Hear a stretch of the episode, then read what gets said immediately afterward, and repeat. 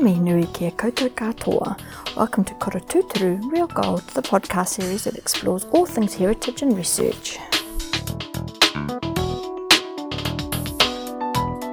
Each year, Auckland Libraries works with scholars from the Auckland History Initiative, a research collaboration at the University of Auckland. In this series, we present research projects from the 2023 Summer Scholars exploring aspects of Tamaki Makaurau, Auckland's history. Students spend 12 weeks over the summer break exploring the varied and rich archives on a subject of their choice under the supervision of Professor Linda Bryder and Dr. Jessica Parr. In this track, we hear from Auckland Libraries Heritage Trust John Stackpole scholar Katia Kennedy, who investigated the attitude surrounding a woman in sport from the turn of the 20th century. Katia examines the development and growth of women's cricket and women's marching in Auckland during this time. Hi everyone, as Jess said, my name is Katia and I chose to research women's sport in Auckland. Before I start, I'd like to thank the Auckland Library Heritage Trust for funding this project, as well as the Auckland Libraries for their help and use of their collections and photos. The Footprints collection in particular was invaluable to this project. I looked at the development of women's sports from around the late 1880s to 1980s. In particular, I looked how the development of these sports varied depending on whether they were considered masculine or feminine sports. In doing so, it became increasingly clear that the attitudes towards sports, sportswomen reflected the ever evolving societal views surrounding women in Auckland. For this, I used two different case studies women's cricket and competitive marching. This is one of my favourite photos from the Footprints collection. It is titled Not Another Sewing, Sewing Circle and was taken from the bottom of a scrum of a women's rugby team. I think this sets the tone quite nicely and shows that despite the criticism and backlash sportswomen faced, they continued to play because they loved it. I started by looking very broadly at women's sports in the late 19th century and the attitudes towards it. As a general rule, women were very involved in outdoor activities and played sports like hockey and tennis frequently alongside men. This is a photo of a women's doubles match in Clevedon in 1914. As you can see, the clothes worn during this time are quite different from the, to the tennis outfits worn today, which will come, become a point of discussion later. Around the turn of the century, women began to form and participate in organised sports. This was the cause of some very vocal criticism and concern for these women's health. This quote comes from the Ladies' Mirror.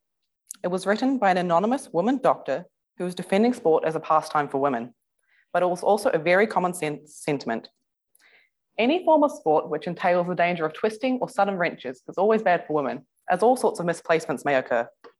Hockey, jumping, and long distance walking all come under this heading. During this time, there were three different categories women's sports could be sorted into. The first were sports like basketball and tennis.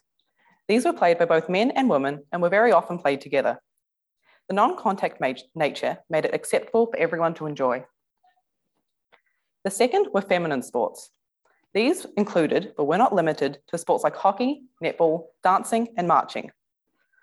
Such sports were acceptable enough that they fit the popular taste, which was still elevated enough to insist upon grace and beauty in such exhibitions by female athletes. This quote comes from a disclaimer at the end of an Auckland Star article when a discussion on women's rugby arose. It ensured the readers that despite them publishing a letter written in defence of women's rugby, they did not necessarily agree with it. And lastly, women could play also play masculine sports, sports like rugby, soccer, and cricket. These sports tended to spark more criticism and resentment from the public. Many men saw women as invading their spaces. As this concerned gentleman wrote into the New, Ze New Zealand sportswoman, they run, they swim, they ride, they play cricket, golf, and even football. They box and they wrestle. As it would appear, the post World War II sentiment that women needed to retreat to their societal positions they had occupied prior to the war had seeped into the realm of sports. And not for the first time, displayed how sport was a conduit for social trends surrounding women to be expressed. Opposition and criticism towards women in these sports was the most common, and as a general rule, these sports had a much slower and steeper climb in development The first case study I looked at was women's cricket. The Auckland Women's Cricket Association, or AWCA, was formed in 1928 and organised weekly Saturday games, the structure of which still exists today. A major drawback for the association was a lack of players and the struggle to raise interest. Early teams were made up of members from other organisations, like the Women's Hockey Association and the Young Women's Christian Association.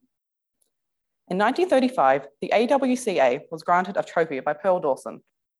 Today, the Pearl Dawson Trophy is one of the competition's premier women around Auckland compete for in a T20 championship.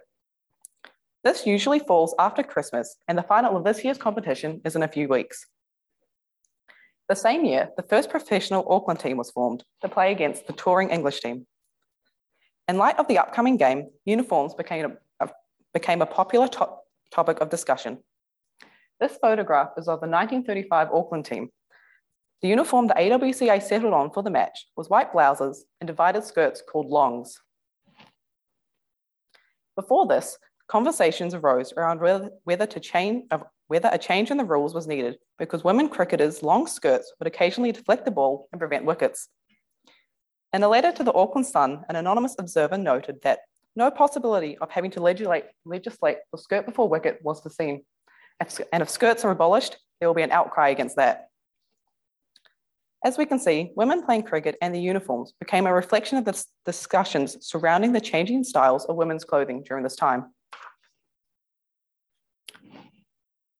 Individual contributions was a major point in the development of women's cricket, in particular, the contributions of women like Dorothy Dot Simons. Dot Simons was a sportswoman, sports journalist, and author. As a young woman, she played both hockey and cricket. Dot was the chairman of the AWCA for multiple seasons. She was the first life member of the New Zealand Women's Cricket Council and chairman of it from 1947 to 51. In 1966, Dot was appointed president of the International Women's Cricket Council. And in 1974, she received an OBE for her contribution to women's sport. Dot was also single handedly responsible for much of the media coverage women's cricket received in the 1970s. As a sports writer for the Auckland Star, she was responsible for a large portion of the articles written on women's sport. In 1982, she also published her book, The New, Zealand Cham New Zealand's Champion Sportswoman. The book profiled six, 26 different athletes from 16 sports across the country. Her work was what women's cricket needed to gain the public awareness and support it would need in later years when other sports became more popular. Her work pushed sports, sportswomen out from the fringes of Auckland society and into mainstream awareness. For my next, next case study, I looked at competitive marching. Marching was a New Zealand phenomenon that exploded into popularity in Auckland. By the 1960s, almost every suburb in Auckland boasted at least one marching team. It began as a recreational activity, loosely based on the Army Manual of Elementary Drill. Teams of at least nine girls would execute moves from the manual to brass or pipe band music. It was a highly technical sport, and this drew some criticism. One particular New York Times article described it as unnatural and unfeminine, and ultimately an outlet of hidden fascism. Despite some criticism, marching was immensely popular. Much of the praise, much of the praise marching received in the 1950s seems to stem from its affirmation of the ideal female figure. For example, in response to the New York Times article, the Quick March magazine stated that the sport might embellish many sylph-like figure with muscle as to create a new generation of rolling pin dictators in the kitchen. Marching appears to have been an acceptable sport for women to participate in because of its non-strenuous nature and its reinforcement of gender roles. As we can see, marching was a very colourful sport. Uniforms were expected to be made from contrasting and bright colours, but were not supposed to clash. Alongside the technical judging, uniforms were marked on both attractiveness and cleanliness. A high level of detail was expected, down to the laces of marching boots. The laces needed to remain white and to be laced in an identical fashion across the team. The uniformity also extended to the girls' undergarments as well. Any underwear that became visible during the display would be judged along with the rest of the uniform. In order to avoid losing points, teams would often buy underwear in bulk and distribute them to team members along with their uniforms. This would extend to the girls themselves. Some instructors preferred the girls to look as identical as possible, this involved wearing leg paint or self-tanning lotion to ensure the girl's skin color was the same across the team. Some instructors even preferred the girls to be the same height and size. Naturally, this was quite problematic. Ooh. Marching reached its, reached its peak of popularity in the 1970s and 1980s, just as women's cricket was beginning to take off. Unlike cricket, marching did not have a men's version of the sport to contend with, and so was able to flourish because of it. Its strenuous but not physically taxing nature meant that it was the perfect female sport of its time, and yet has disappeared almost completely. So, why did this happen? There are many theories. One argument to be made is that the nature of marching and its intense focus on perfectionism and young women fell suspect to the second wave, feminism in the 1980s. Another contribution to its decline was the commercialization of many sports between the 1970s and 1990s. In order to maintain the increasing cost and complexity of women's sports bodies, many women's organisations sought corporate sponsorship or amalgamated with men's organisations. For example, in 1992, the New Zealand Women's Cricket Council was absorbed into the men's cricket body, which became the New Zealand Cricket Council. Marching did not have a counterpart like this, and so did not have this option. The rise of other recreational sports and changing work patterns all contributed to the decline in marching.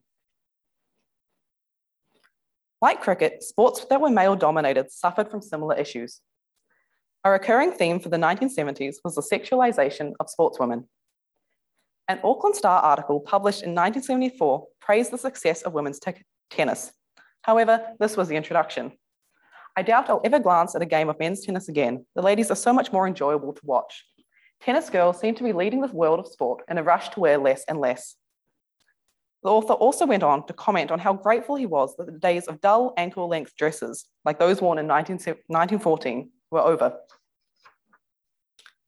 This is eerily similar to a quote from 1891, which goes to show how little the views of sportswomen have changed in, in 80 years. The sterner sex, allured no doubt by the graceful flutter of feminine garments as the wearers flitted to and fro, rackets in hand. Other sports like rugby also suffered from similar sentiments and comments of women lib invading the field. The general mood of this time appears to be that if women were going to participate in masculine sports, they owed it to the male viewers to look as attractive as possible while doing so. However, quite recently, such sports have made significant progress. Women's rugby made history last year by winning the Women's Rugby World Cup, and they did so in a sold out Eden Park Stadium, indicating that perhaps for the first time, public interest in women's rugby and women's sport in general was at an all time high. Women's cricket, too, has made great leaps and bounds within the last decade. In 2014, the top 10 women cricketers in New Zealand were awarded annual contracts for the first time. And last year, almost a decade later, the entry fees to women's and men ma men's matches were changed to the same price, both international and domestic games. This is a photograph I took of the Super, last Super Smash game in Auckland between the Auckland Hearts and the Wellington Blaze. And this season of domestic games has been the first time equal entry fees have been made for both men and women matches. As it appears, criticism for women's sports can be found since the beginning. And although the development of women's sport has been long and slow going at times, there is no denying the enjoyment that has shone through in these photographs. Like this photo, of members of the Papatoetoe Women's Bowling Club celebrating their club's 50th Jubilee. This quote is also one of my favourites. It was written in the, in the Ladies' Mirror in praise of women's sports and to encourage more to participate. And I think it sums up this project quite nicely. Somehow, whenever women try to do anything active instead of crocheting antimacassars, they always have to face a great deal of derision.